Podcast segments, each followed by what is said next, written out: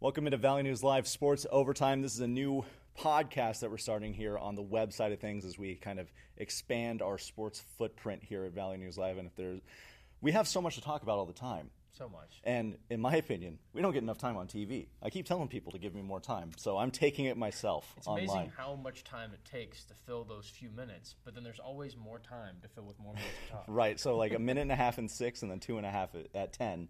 So four minutes of total work uh, of work on the air, but hours. An entire day goes into that time. four minutes to make. Yeah, boy, does it. We're going to get started with the biggest uh, matter of the last month. Bison football's back. It's the most wonderful time of the year. Yeah, and almost full, full, full time back. We still have a few more weeks to go, but those weeks keep getting shorter and shorter, getting ready for that U.S. Bank Stadium debut game, and what fun is that going to be? I, I mean, it's going to be. I, I imagine the hometown atmosphere is going to be very real, despite it being in the Twin Cities. I couldn't. Um, I we've seen the Target Field games, um, and so well, you haven't. But well, you- I heard, heard of it. I mean, and I, I talked a little bit of it on the on the last cast uh, over this weekend, just about how that game. Looking back on it, was a six touchdown Trey Lance performance. If I'm not Yep. mistaken, that was his first game Yep. with the Bison, which also Matt Entz's first game Yep. with the Bison. So kind of funny that he's having all that come back to him. And then Eastern Washington themselves was Cam Miller's first start was against the same Eagles team, which a little bit of a different Eagles team. A little bit, a little not, bit. Not to talk anything poorly on them, but it's always a tough game going up against an FCS powerhouse team, at least in the history. It's, it's tough. and you mentioned it historically in FCS power. Bison football now seven practices into fall camp. Uh, the biggest uh, thing that I've noticed from this team, especially compared to where they were, say, a year ago, this is a healthy group. Um, and, and with that, the injuries that they dealt with last year, has brought it up in uh, the first practice we talked to him, and then in media day. With those injuries, that, that brought some depth with it because guys had to step up and fill some roles. So they're looking healthy and they're looking deep this year, which we'd love to see for right now. No, and especially I can see that on. I mean, there's there's many facets of the defense to talk about, and there's sort of three main bits that I can see it as. They're Mm-hmm. all very different stories. Where you have the defensive line that was anchored by guys like Waege, guys like um, big defensive tackle. What was his name? Uh, Tony Pierce? Yes, Yep. Tony Pierce. You have sort of big guys that's on that D line that they're both gone. The linebacker core that's almost in an opposite situation of being so young last season was Right. seen as sort of a weaker part of the defense, but now has that big boost of a lot of guys coming back, a lot of different sort of Guys filling in built. roles. Yeah, Yeah, they're, they're yeah. filling in together and better. And then you have the secondary group of the corners and safeties that is really rebuilt. I mean, that was half the stuff we talked about last fall was how Right. that group was all fifth and sixth year seniors. Right. guys like Talbert, guys like All the guys that started week one uh, last year in, in the defensive backfield are gone now. Uh, there's no Destin Talbert, no Mike Tutsie. Um, they're, they're, they're, they've all been replaced. No Dawson Weber. Uh, or and then the other one is Courtney Eubanks, who Courtney transferred. The rest of them graduated. yeah, so Courtney he- transferred out, left. and so it's four new guys from last year. That's a that's a tough position for them to be in. But you know, from from everything we've talked to, it seems like guys are stepping up really, really well, and th- that's all they could really ask for. Um, but no, you mentioned the D line. A big part of that is uh, Eli Mostaert. Uh, back healthy. Uh, we talked Huge to him during media day. He uh, w- went down, I think, the second game of the season uh, with a knee injury and was out for the rest of the year. So Eli Mostaert being back, preseason All American. Uh, believe it or not, when you get a preseason All American back on the uh, back on the roster, Helps a little bit. helps a bit for sure. And then offensively, uh, you know, uh, their their offensive line is now an NFL factory. They have uh, two guys Yeah. uh, making their uh, debut in training camps this week, uh, Cody Mauch and Nash Jensen, and they're filling in those holes now. Uh, Jalen Sundell, of course, leading the way there. Jake Kubas on the offensive line as well. Mason Miller, just senior guys, a very deep group that they have. I wanted to mention too that Cody Mauch. I'm certain that many watching were tuning in to the Tampa Bay Buccaneers preseason game that he had. The way that he was doing well enough to earn that starting spot in the Right. first place, to keep that starting spot, he will have that going into these next weeks, and to kind of push that forward is showing not only the strength of this individual and what that's going to mean moving forward for the team, especially for the I'm certain many fans that are going to be going to Minneapolis for Oh, yeah. Week One's game against the Buccaneers with the Vikings, and seeing how his progression is going to go, being a starter on offensive line, and what we saw with Cordell Volson last year, Yep. him being this, frankly, star on the Cincinnati Bengals, a team that's obviously one of the best in the AFC. And I remember last year uh, when after Cordell had left, uh, after Cordell had gotten drafted, uh, it was like, okay, now who's going to step up? And it was Cody Mauch and uh, Nash Jensen, and we see where they're at now. We're in kind of the same situation this year, and I think it's going to, whether it's guys getting drafted or getting picked up as undrafted free agents, I feel like we're going to be in this cycle on the offensive line for quite some time. So O line looks deep. The receivers look very fun. Running backs, there's always a stable of running backs there. I have. Uh, I, I have been taking it upon myself to hype up the preseason hype for TaMerik Williams. Um, I'm trying to just keep that going. Not like I have to do a lot. One of the most fun interviews we've ever had. We had a lot of fun interviews, but his is, is really up there for me, which is funny because as a TCU man myself Yep. and seeing someone that's went to college in Texas, I was like, oh boy, we have a Texas guy. And then I see he was SMU transfer. I was like, oh, not the I'm ponies. sorry. Can't do the ponies. but it's close enough that at least he, he knows the area. So having a DFW fellow is, is at least nice a little bit. But he's a good guy. and he's leading the. He has a. Uh, he's on the watch list for the Walter Payton Award, uh, which is given annually to the top offensive player in the FCS. Certainly, it, that doesn't get handed down to everybody, and so he has big shoes to fill in the running back room. Obviously, Hunter Luepke now in the NFL, uh, Kobe Johnson, Jalen Bussey now transferring. Um, so I mean, he has big shoes to fill, but he was there last year. He was banged up a little bit last year, and that brings us back to the health aspect. We'll see what TaMerik can do if he gets a full season, and not to be left out in that running back room conversation. TK Marshall and Barika Kpeenu from uh, West Fargo Sheyenne, those guys are going to be getting a lot of reps as well because we know North Dakota State doesn't hand the ball off to one guy very often. Well, and that's the interesting thing just about the Walter Payton uh, preseason nod is if you really look at NDSU's history, and part of this was me watching the Chargers preseason game a few days ago, and partially for all the TCU guys, but also to just see, see see Easton Stick again. Right, right. And for him, one of the most legendary NDSU players ever. And just thinking about that, of how many big time NDSU players have always been these, at least purely talking offensively, Yep. have usually been these linemen, have been the wide receivers now with Yep. what Christian Watson's been doing, and then with quarterbacks, but the running back position, and not fullback, but like pure like halfback running back position, we haven't really seen a lot of guys sort of be that big level, at least next level. We haven't Right. seen that a lot more than any other position. Right. And so, not necessarily saying this may or may not be T Mac, we don't know. Exactly. But that just to see that preseason nod of like, okay, maybe this can transition to at least this season looking a little more like that running back getting a lot more carries versus last season being different, at least with the weapons that you had. Obviously, Luepke being such a big point point of that. Exactly. Well, and uh, the way TaMerik runs the ball, he's one of the biggest human beings I've ever met in my entire life. Like he's not struggle with he's only he's he's I say only six foot, but like you know we look each other in the eye.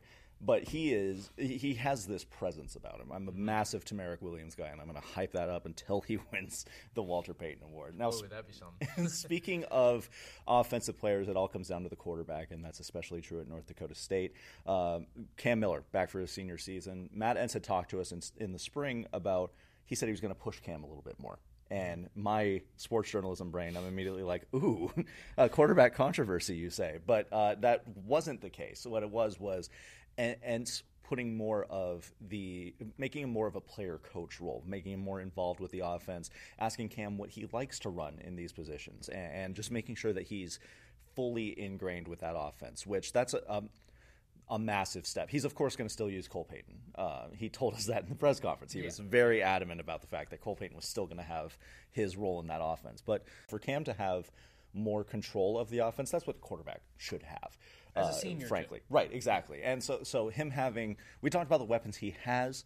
Uh, we'll see what he can do with those weapons at his full disposal when he has more control out there on the field. And God knows he has experience running this offense at this point. Um, we we talked to Cam at media day and just a little bit more about this, more getting ready for the season as a whole. We're going to play that whole thing for you right now. We'll be right back.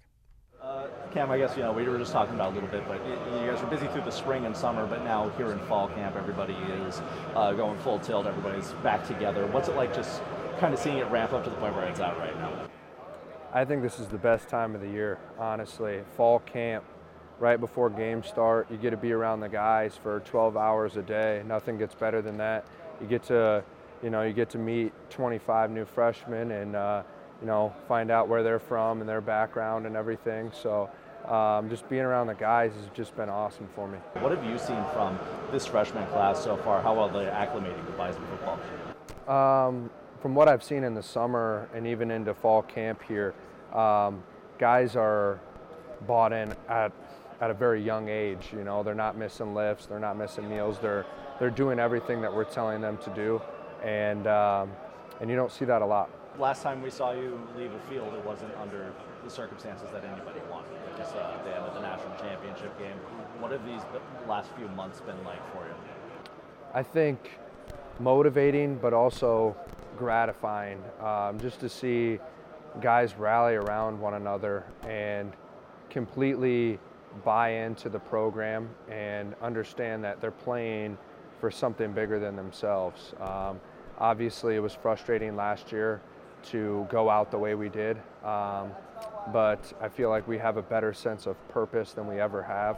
And like I said before, guys are bought in. Coach has talked about, you know, adding some more pressure to you, uh, kind of giving you a more on-field coach role, kind of getting you way more involved with the passing game. Yeah. What's that process been like from your perspective? I think it's been fun. Um, I always want to be challenged, um, and the coaches have been putting more on my plate for me to analyze and process, which I love. Um, and I've been in this offense now for four years, so I know it like the back of my hand. So to add new and exciting stuff is fun. I love it you and the receivers. Uh, Braylon was up here just a little bit ago, yeah. and he was uh, he was hyping you up like nobody else has ever done before. Uh, what's it like getting as close with this group of uh, receivers as you guys are, and how important is it to have that relationship between the quarterback and the wide receiving core? I think this is the cro- closest wide receiver quarterback unit that I've had, that we've had since I've been here,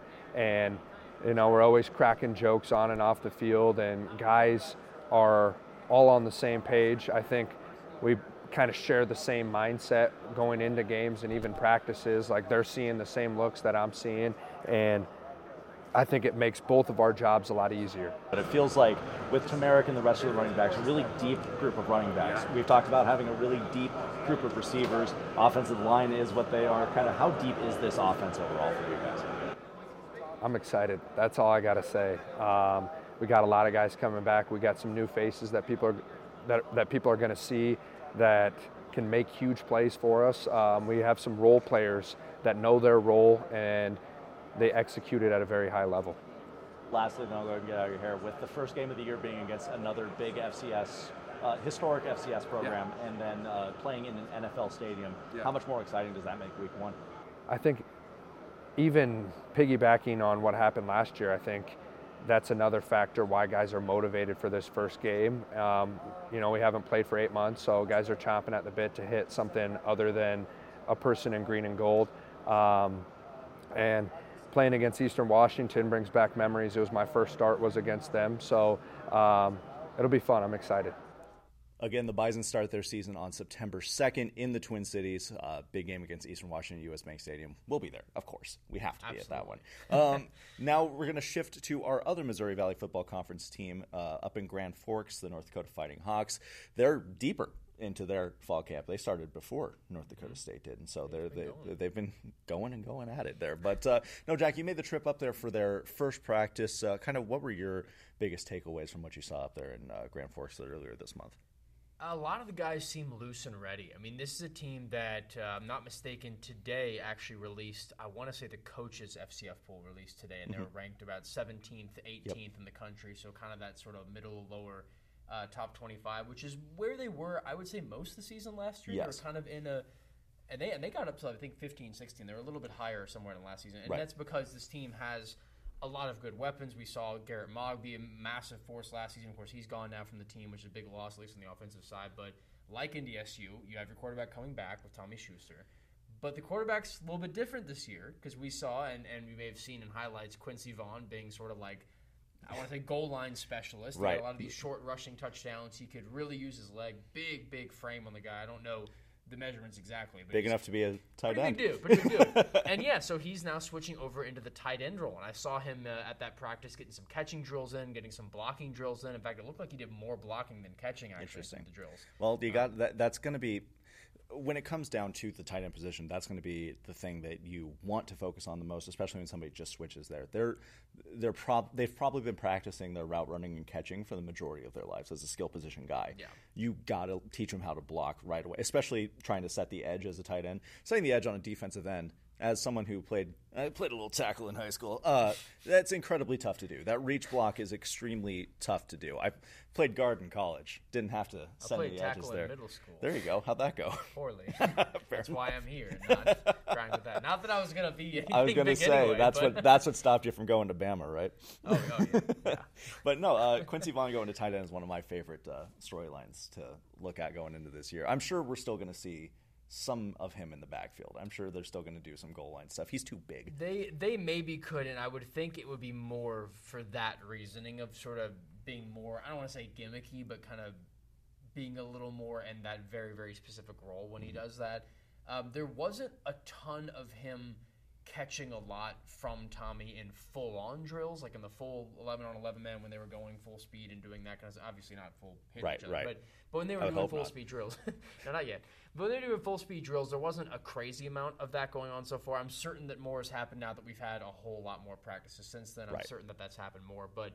But no, it's an interesting role for a guy like Quincy that sort of was in this sort of backup spot. I mean, even talking to him um, at media day last year, that we'll get more from him at media day this season coming Yeah, up. yep. But um, but at least last season when I talked to him and, and talked to Tommy too, they had this very close relationship, which you'd expect from quarterbacks in the same Right. room. They're similar Right. ages and similar paths, and It, it- well, and helps. like it didn't feel like there was fighting for that top spot. It kind of felt like we knew that it was Tommy's, but Quincy would get his time in they there. had their roles. Right, They had their roles and they had their spots, and they both were efficient when they needed to be. And that North Dakota was really efficient even on offense. I mean, I was looking into red zone statistics and, and about sort of what's better on that end. And North Dakota State had been very, very efficient in the red zone, but UND was right up there with them in the top 10. Both of them were very, very, very solid at getting touchdowns and not getting a lot of field goals, which players, at least in the SU, were saying field goals are kind of seen as a failure of a drive, at least on the offense. I'm Former certain- offensive player can confirm. and I'm certain that UND agrees with that. It's, it's tough for them too when they have to do that, which really wasn't that often. They were pretty good at scoring the red zone. And we Right. saw it plenty when we were up Yeah, there with yep. games when I was shooting some of the games up there for them, and especially the uh, the South Dakota State game where they hung in there with the Jacks for a good long while. Which, considering how good the Yeah, Jaguars are, apparently South Dakota really State impressive. was was who we thought they were for sure. Um, Yeah. it's got to be kind of a load off for Tommy at this point too. It's- like, it's helpful. Obviously, he knew that he was QB one, but there, I'm I'm sure there was chatter of hey maybe it should be Quincy. But I mean, it's got to be kind of a, a load off to have. At least on the depth chart, have Quincy listed as his tight end rather than the guy breathing right down his neck for that starting job. And uh, North Dakota does have uh, some more stars coming back. It's not just the quarterbacks or former quarterbacks. Uh, their offensive line has a couple preseason uh, uh, honorees on it. Luke Skokna's back in the backfield. C.J. Siegel at corner. Uh, having him at defensive back is massive. If you literally can't throw on a team, or at least throw to half of Yeah. the field, then that makes a difference. Um, they did make a pretty big addition as well. Uh, Jackson State running back transfer Donovan Hunt. Uh, we haven't gotten a chance to talk to him too much, but we we we're excited to see what he can do on the field, especially in an offense that's really inventive, really finds ways to get guys the ball uh, in uh, Danny Freund's offense. He finds ways to get the get his playmakers the ball, which is why North Dakota has gotten the success that they've had offensively uh, lately. So it'll be fun to see them with another weapon in their uh, or a feather in their cap, if you will. Well, and the running back core is interesting this season because you have not only Hunt sort of getting supplemented in, but you have Isaiah Smith coming back from last Yeah, season, yeah. who is, I don't want to say reserve role, but was kind of in a secondary role Mm-hmm. to what Hoosman was able to provide, which uh, he's Well, gone- Tyler Hoosman came on out of nowhere. Now, now uh, L.A. Charger. Yeah, I almost said San another- Diego yeah. Charger. uh, we all we all wish, but but no now but now he's out in LA in the league, and you have this guy in Isaiah Smith who was very solid last season and got you a lot of very strong carries. Had have a good amount of highlights from him coming Yeah, in, yep. and then now you have a guy from Jackson State, which of course I mean. Everyone who follows FCS remotely or even FBS has heard about all that, and Deion Sanders, Colorado, and Yep. the whole just exodus of players of in and out of both those spots. And so getting a guy like that from a Jackson State team that was very, very talented last season is a pretty big boost to a team that I wouldn't say initially needs running back help, but just to get someone else like that in to supplement what already is very productive in Isaiah Smith is a big help. Well, it feels like the running backs just keep coming. Otis Weah came out, uh, well, Oh, well, yeah. not out of nowhere, but he came from Moorhead. Mm-hmm. His first his first year uh, in that role, he outperformed all expectations. Luke Skokna is a guy that has constantly outperformed any expectations. Tyler Hoosman came out of nowhere. So Skokna looked good too. He Yeah. was real loose. He was good. He was getting good So, and then, uh, yeah, North Dakota keeps finding these guys, and I'm sure they're going to keep finding them. We're going to talk to uh, the team a little bit more when we go up there for their media day on August 26th. It's coming up fast. Speaking of coming up fast, let's move on to some other football teams. Uh, MSUM, the Dragons in the NSIC, their camp is underway. Uh, picked to finish 10th in the NSIC uh, this year. They went 4 and 7 last year. Not the year they wanted, but they were dealing with a ton of injuries and just constantly moving guys around the roster as well. So some tight games too. Yeah, They, they oh, had yeah. A few real close games, um, and, and there were. I mean, a few got out of hand, and some were, you know, not ideal for them. But it was, I don't know. It's one of those seasons that you look back on. There's a lot that you can sort of tweak and fix, and the record can improve a lot from four and seven to a lot more of a competitive one overall. Exactly. But, And- at least it doesn't look like the polls don't have a lot of faith. But we'll see what happens to the team as, as you know we get a we have season. faith, and that's what faith, matters. yes. uh, Concordia uh, at the D three level for the MIAC, MIAC. I've heard it both ways. I think it's MIAC. MIAC. We're gonna go with right. MIAC. Uh, I'm not wrong. their media day is today, actually. So uh, we're going to hear more from Concordia as their offseason gets closer. They start the year out in Eau Claire, Wisconsin. Went five and five last year. Looking to improve on that. They don't have. A, I know last year you were really excited about their uh, NAIA, their game against, uh, I believe it was Presentation College, or it might have been Valley City to open the year on the road at night. exciting. They were just excited for a night Yes, game. But yes, I that because it was so rare night game opener. I mean, Right. I, I did the stats for the package that we ran a year ago, but which crazy that was a year ago. But know, it was time flies. I'm not I'm not totally sure what the stats of it were, but it was something like one or two games played at night in the last Right. like 30. I mean, it's some crazy amount of time because the lights not at the stadium, Right. they're trying to get in stuff, and so that was cool. Yeah, no, we're, I, I'm always excited to see the Cobbers in any of their in any of their sports. Oh, Best mascot in the area. Uh, no offense to any other mascot, but you can't beat Cobbers. And look at the And logo. corn on the cob doing, Right. doing this. Yeah, you can't you can't fight that. and then at the NAI level, we're actually we're starting college football early. Uh, August 24th, we are getting ready for uh, the start of college football with the paint bucket game. Jamestown against Valley City, um, two teams that I played against in college, so it's always been a weird dynamic going there. I remember going back to Valley City my, my first year down here as a sports reporter. Um, I went to this paint bucket game in Valley City, and I was like, I was on that sideline last time. I am not crazy about being on this sideline this time. But no, we uh, we love all of our area teams. But uh, you went to the paint bucket game last year. You're probably going to get to go again this year.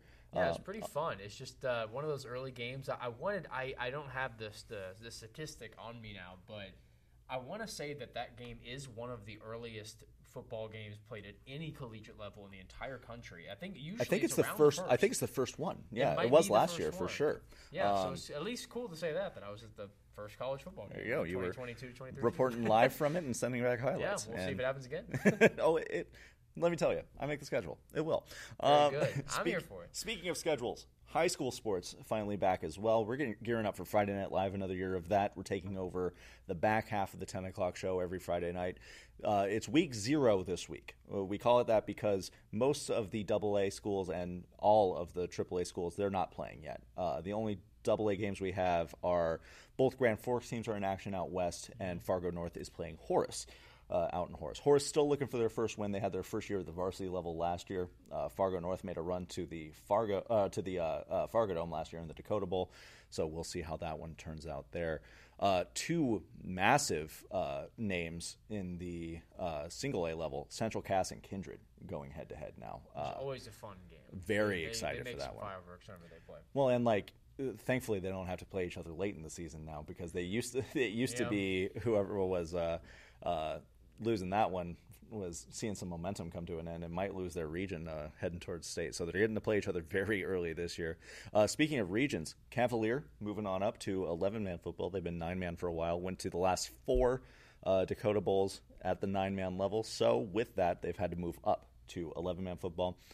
His, Cavalier has played 11. I, it was, I was very quickly pointed out in when I posted this to Facebook that Cavalier has played 11 man before. None of these kids have played at the 11 man level Yes, and it's been a long time since it's been that full time for them, and they got a little bit of a taste of it of last season. Their Mm-hmm. first two games of the season were both against eleven man competition before going back to nine man for the rest.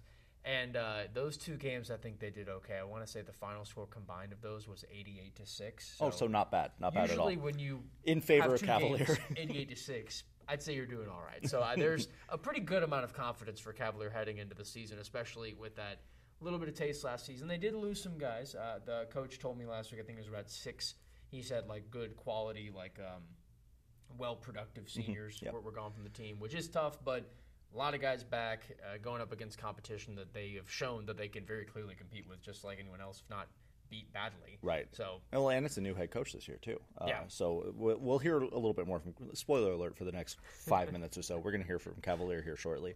Uh, another game involving nine man slash eleven man action. Mayport CG. They'll be playing Hillsboro Central Valley. Uh, uh, an eleven man game coming up. For week zero, there's of course other games. These are just the ones that I'm kind of spotlighting here that I'm excited for.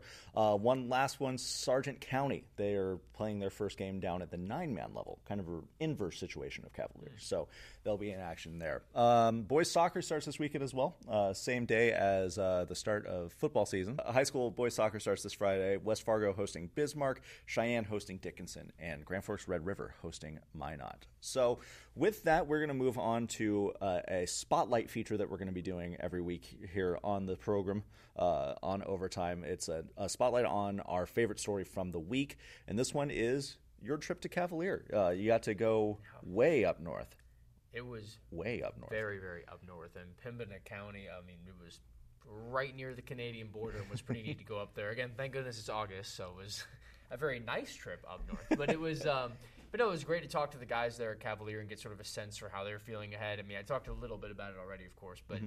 it it's a good feeling knowing how these guys are doing and just to get a visit from them. And it's it's it's very rewarding to at least feel like to go up to these sort of small places and be able to give some spotlight to them and sort of share their stories for stuff just because it's places that i mean we know the viewing area is just so vast in terms of mileage it just goes, Yeah, goes viewing for, area for so many miles across north dakota minnesota everything so to be able to visit one of these smaller towns that's sort of across there and share a story like that is a, is a really neat thing to do and for guys like that that i mean four straight state title appearances you're moving up a whole classification that's pretty solid stuff to, to earn Yeah. that. So it was, it was really cool to go up there, and it was great talking to the guys. There were a lot of fun people there. They, they did a lot of fun stuff and uh, helped out a lot by getting good stuff to, to show. So Exactly. um, there were some great people to talk to. Well, and you got to mic up uh, the coach through the entire practice there as well. So that, that um, for our, our listeners on whatever app you may be listening to, this on Spotify, Apple Music, we don't discriminate here. Um, you, Spotify person you, you, you'll be able to uh, hear it for sure. But if you want to check it out in all its glory, check out our website, valleynewslive.com. We're going to have this on YouTube as well. So uh, with no further ado, let's do uh, let's check out Jack's story on Cavalier moving up to the 11 man level. We just want to play, we want to compete, and um, give it our best efforts. Despite a long way from the Dust Bowl, just south of the Canadian border, the Cavalier Tornadoes have whipped and stirred up trouble for opponent nine man football teams for decades, including four straight state title game appearances. But this season presents a new challenge a full slate of two extra guys on the field. It's a little bit different, but it's I think it's gone fairly smooth so far. Attitude and angles, okay? Uh, I don't know. I don't think it's that bad. I feel like everybody's transitioning well. Um, it's all going to work out, I think, and it'll be all right. This confidence stems from a couple of early 11 man contests last season where Cavaliers swept away Northern Cass and Turtle Mountain by a combined score of 88 to 6. Ready, flag, 90. And they're going to try to ride that momentum into the next season. I mean, I always tell the boys that it's it's, it's still blocking and tackling. It's still football. Uh, there's just a little bit less room on the field now. We don't have the wide open spaces like nine man has. Uh, Find his eyes, squeeze, good. So it's going to be a little bit more grinded out, gritty type of football for us. Coach Laxdal earned the promotion from assistant to head coach in the offseason, sparking a familiar but different leadership 11 on 11, okay? to kids adjusting to a familiar but different game. Kind of excited to see what uh, they decide to do with it. Um, they're going to own it. They'll make it theirs a little bit, but uh, I think they understand that uh, uh, the bar's high for a reason because that's where we want to be. I'm pretty excited about it. I mean, he's a great guy, uh, really smart. Um, it'll be good to have him as head coach, and yeah, I think it's going to work out well. With the Tornadoes in Cavalier, Jack Wallace. DB's on three. One, two, three. DBs. That ain't it. That ain't it. Where's the head hunters at? I'm new to this stuff. I guess yeah, you did warn us for a little change. Valley News Live Sports. Again, thank you to the Cavalier football team for letting Jack come up there and kind of shadow the practice for uh, for the entirety of it. We're gonna be there for the, their, their first game at the 11 man level. We're really excited to see that. Be sure to stay tuned here for Friday Night Live and stay tuned here all week. We got a ton of fun stuff. It's again, I said at the beginning of the program, this is the, the, the most wonderful time of the year, and I do mean that because we have more stories to tell than than we can even wrap our heads around. Uh, we heard a little bit from Cam Miller earlier in the show. I'm going to expand on that a little bit more coming up this week. Uh, we're going to hear from Cam about a little more about running the offense, as well as uh, Matt Entz about giving Cam more opportunities there. So stay tuned for that. Jack, uh, you're going to be talking to Peter Haugo today, uh, Fargo North running back. I'm excited to see where that one goes. Um, just kind of as we continue our high, our high school. Uh, previews getting ready to the season. Peter's somebody that's really impressed us. Yeah, that Fargo North team, as we saw last season, making it the state title game, has been very impressive. The Spartans have put together a lot of really good games, and they're, course, looking to do that again this season, starting off early in week zero too. So it's uh, it's exciting, and uh, talking to them will be a lot of fun. And so look forward to getting to that. Um, we had you expand a little bit on your North Dakota State's uh, red zone woes on defense last year and what they're going to do to correct that going into this year, as well as their offensive proficiency. Mm-hmm. We had that on uh, Valley News Live yesterday. You can check that out on our website, valleynewslive.com. Um, and also, Minnesota sports are also starting up this week. They're starting up their fall camps for football, and for the first time ever, Barnesville is going to be coming to the year as defending state champions. Um, I, uh, Coach Strand is letting me come out to crash their practice this week, so I'm excited to go do that. So uh, stay tuned to hear from Barnesville, and then of course, stay tuned for Friday night, Friday Night Live. We're going as big as we did last year, if not bigger. I'm going to try to ramp this up every and year. better, I'm gonna, and better. I'm going to ramp this up every year until they give me an hour show. Stay tuned. Two hour show. Three hours. Take it or leave it. All right. Well, thank you all for tuning into this very first episode of Valley News Live Sports Overtime. I'm excited to expand more on what we have to offer every week because, like I said at the beginning of the show, we have so much to talk about, so much to say. A fraction of it gets on the air. So if you if you want to hear all of it, that's not going to be possible. That's not going to be a thing we do. But if you want to hear more of it, stay tuned here for Valley News Live Sports Overtime. And I have decided, Jack, it's going to be a college overtime where both teams get a chance to score. I'm not going to do a Oh, shootout so style The or correct overtime. Right. Is what you mean to say. yes. Okay. So that that's our style of overtime. I want to make sure that that's very very clear. Very good. All right. Well, thank you again for joining us. We'll see you again next week.